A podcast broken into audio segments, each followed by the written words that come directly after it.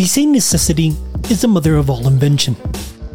Well, let's apply that thought process to the world of higher education. We're thinking about change, we're talking about change.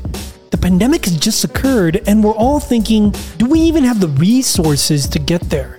But wait a second, there's too many students that we have to serve. Maybe we should just stay on this conservative path.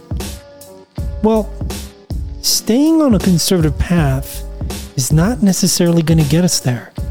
We have to think big, we have to be creative, and necessity has to be the mother of new invention. I'm Hector H. Lopez. Today on the FutureX podcast, we welcome higher ed changemaker Chancellor Steven Gonzalez of Maricopa County Community College to the very first of a series of discussions where we tackle how do you get there in a world with limited resources and many students to serve. If there's anyone who can discuss this, it's Chancellor Gonzalez, as he serves over 200,000 at his colleges.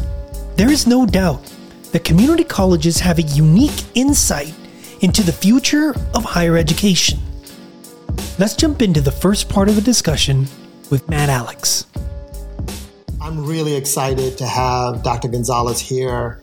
Uh, he leads um, 10 colleges in Arizona and has is serving who is serving 200,000 students.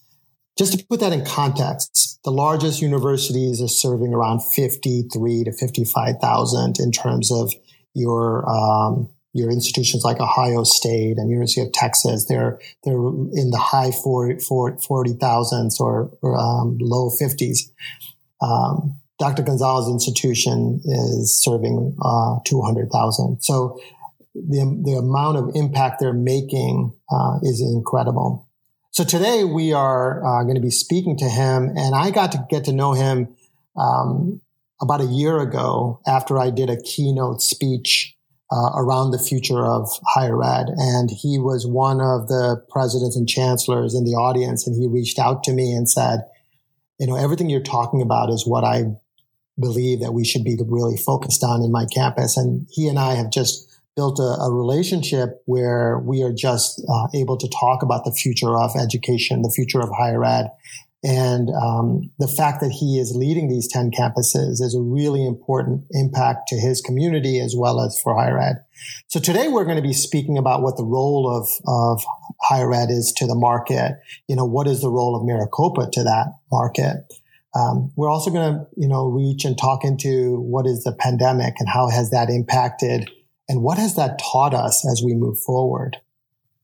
And then others have, have chimed in in terms of, you know, what is the future models of education? You know, is it online? Is it polysynchronous? And, and have discussions like that.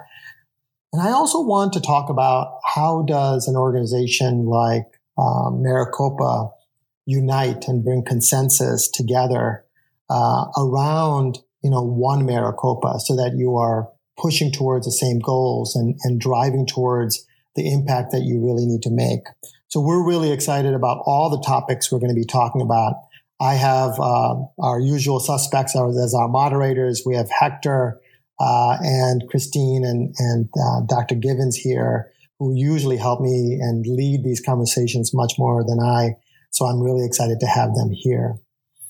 I'm going to stop and just give you a little bit of insight for about Dr. Gonzalez. Um, Dr. Gonzalez is a, a, a, graduate of Northern Arizona University, and he also uh, got his bachelor's there. But then he also went to University of Texas Austin and got his PhD.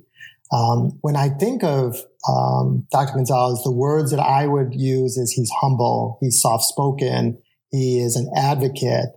Uh, he's driven by empathy. And the reason that I know this is when I'm talking to him about his campus, he always talks about everyone else he's serving and what they need in their market and what do they need at their campuses.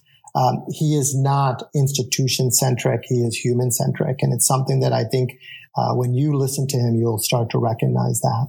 So let me uh, stop there. Let me invite um, Dr. Gonzalez to just maybe tell us a little bit about who you are and Uh, what drove drove you into higher ed?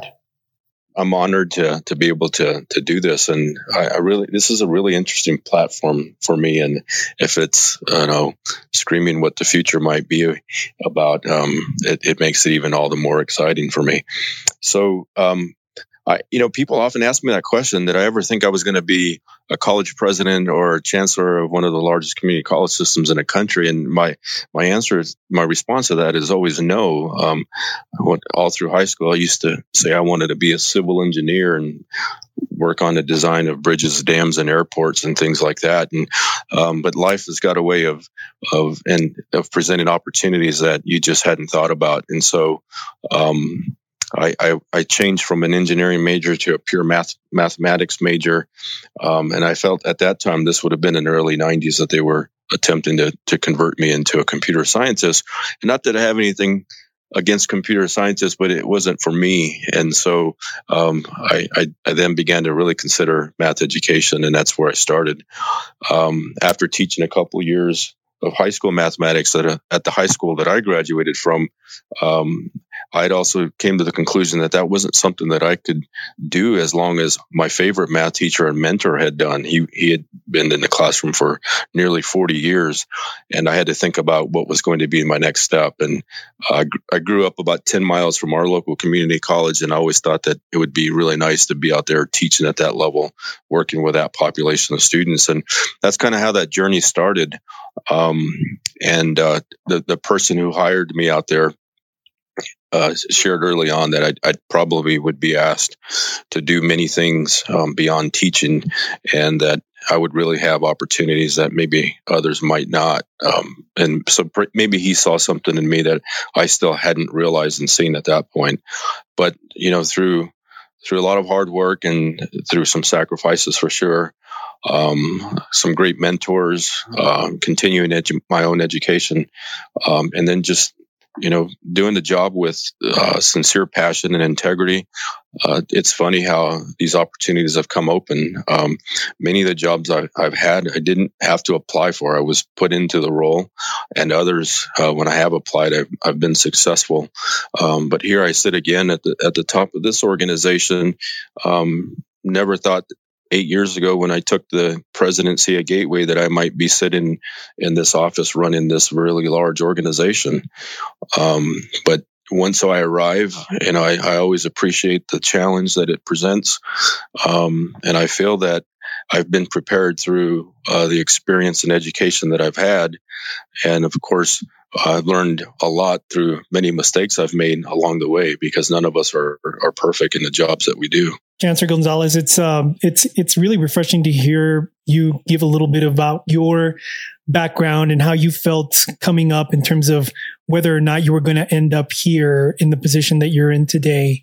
Um, and you find yourself in this position at a particular moment in time where there is vast change going on in the world of higher education. Um, there have been a lot of conversations, particularly recently post pandemic, about where higher education stands today and what it must do to better serve our future. And, you know, it's a very broad question because the future could include you know, the demographics we're now serving. The future could include different technological resources to serve that future. We can go on and on. As you look at things from your position as a chancellor in a two year uh, system, how do you see the future role of higher education? What do you see are the major pieces that you're consistently looking at in terms of your North Star when it comes to the future and innovation? Uh, boy, that's that's a pretty big question, and um, those that's certainly something that's constantly on my mind as as the leader of this organization is how do we move forward. Um, I sat in on the on a presentation that was done by um, I, I, think it was the Institute for the Future um, out of California, and one of the things that stuck with me in that presentation is that if you pay attention, the future will send signals to where we currently are and what you should be thinking about doing. Um, and in that particular conversation, it had to do with the future of work and um, artificial intelligence and automation. And so I since that presentation, I, I try to sit in this role that I'm in and look for the signals that the future is sending us today in higher ed. Um, well, that was a pre-pandemic thought, and I want to couple that with this this this adage that I think that we've heard many times, in that um, how does it go? That, that necessity is the mother of invention. And we all knew here in Maricopa that we needed to change our ways in the ways that we uh, deliver education, the ways that we work, um, the ways that the ways that we serve our communities. We all knew we needed to change, but there wasn't either the the, the, the gumption to do it, the knowledge, the path uh, to do it, and some had used our size as an excuse to say Maricopa is too too big to move. You know, it's the it's the the carrier out in the ocean um, that needs miles and miles to, to to pivot its direction. But the pandemic changed that immediately. And by the way, I, I came into this role of January 25th of 2020. I had about five or six weeks of it being the normal job that it was, and then the and then we all we pretty much hadn't returned since uh, spring break of 2020. Um, that was the uh, the necessity for us to drive some of the uh, innovation that we're seeing today. Suddenly, professors were faced with having to move from teaching face to face to online. Some were adept at doing that. Some had never ever done that. Some had never even adopted our course management learning systems that we use, uh, had refused to do it for whatever reason. Um, but suddenly they were forced to do it. So um, we had to figure it out very, very quickly. And um, the other thing that this pandemic has really shown a line on for us is our our role and responsibility in this community to continue to not only be the largest de- uh, developer of, of, of workforce and to help drive the economy, but we need to lead that because much of what it's going to take to, to return from the pandemic, to to help elevate this economy, to get people back to work in in uh, in jobs that are just that are paying beyond uh, the minimum wage. The community college system here in the state of Arizona, and for that matter across the country, is going to need to be the sector in higher education that drives that recovery. I'm not going to say that universities don't play a role or, you know, liberal colleges and other colleges don't play a role. They certainly do. But if we're looking to do this in a hurry, we're going to need to be the ones to drive that change quickly. How, in particular, is Maricopa doing this? How are you uh, looking at things in terms of where to go to affect these changes if that's where the, the institution is going? Is there particular technologies? Are there particular models that you're considering in terms of tangible roadmap to where others could look? Places that you're looking right now, what would they be? Let, me also give you a little bit more context about Maricopa. Um, Maricopa Community College District is certainly the largest in the state, followed by Pima Community College District, which is located in Pima County, and Tucson is the hub for that county. We're two counties, we're two community college systems in a state that receive, that receive zero funding from our state. Um, they find other ways to give it to us, but we can't count on our state to provide that regular allotment. So we've, again, the, the you know, the mother of invention has been the necessity in that is that the lack of state funding means that we've got to get creative in how we find um, ways to support this institution. Our primary legs of resources for the uh, for our organization are property tax and tuition, and so the pandemic has been extremely difficult on us because we've experienced a 15% decrease in enrollment, which means that we've seen probably up to a 3% reduction in revenue as a result of, of the loss of that enrollment. Um, so, the model that I would suggest, and the one that we're finding success with, is to look for industry partners. If we're going to change workforce, then we need to partner with those um, to where our graduates are going to go into, either while they're working, while they're in school, or shortly thereafter and, and go into the workforce. We've partnered with large and small companies. Um, last year, one of the major partnerships that was announced with was with Intel to um, start the first uh, associate's degree and certificate in artificial intelligence So our, our faculty worked closely with our engineers to develop a curriculum. And this past spring, we had we had our first um, cohort move through that, and um, it's it's successful now. Intel is a worldwide company, and um, I think everybody in this call probably knows who Intel is and what they do. And you may even have a computer with that was um, partially built by Intel. Um, and and and so that's one example. And then we also do it at, at a small level. I've worked with um, a company here, for example, that um, probably has 300 employees and employees um, 50 to 100 uh, machinists, and you know they they win contracts uh, through the federal government, or they win subcontracts from places like Intel to manufacture components that an Intel might need. So um, that's another way that we do it. But we've come to the realization that we're not going to be able to do this entirely on our own.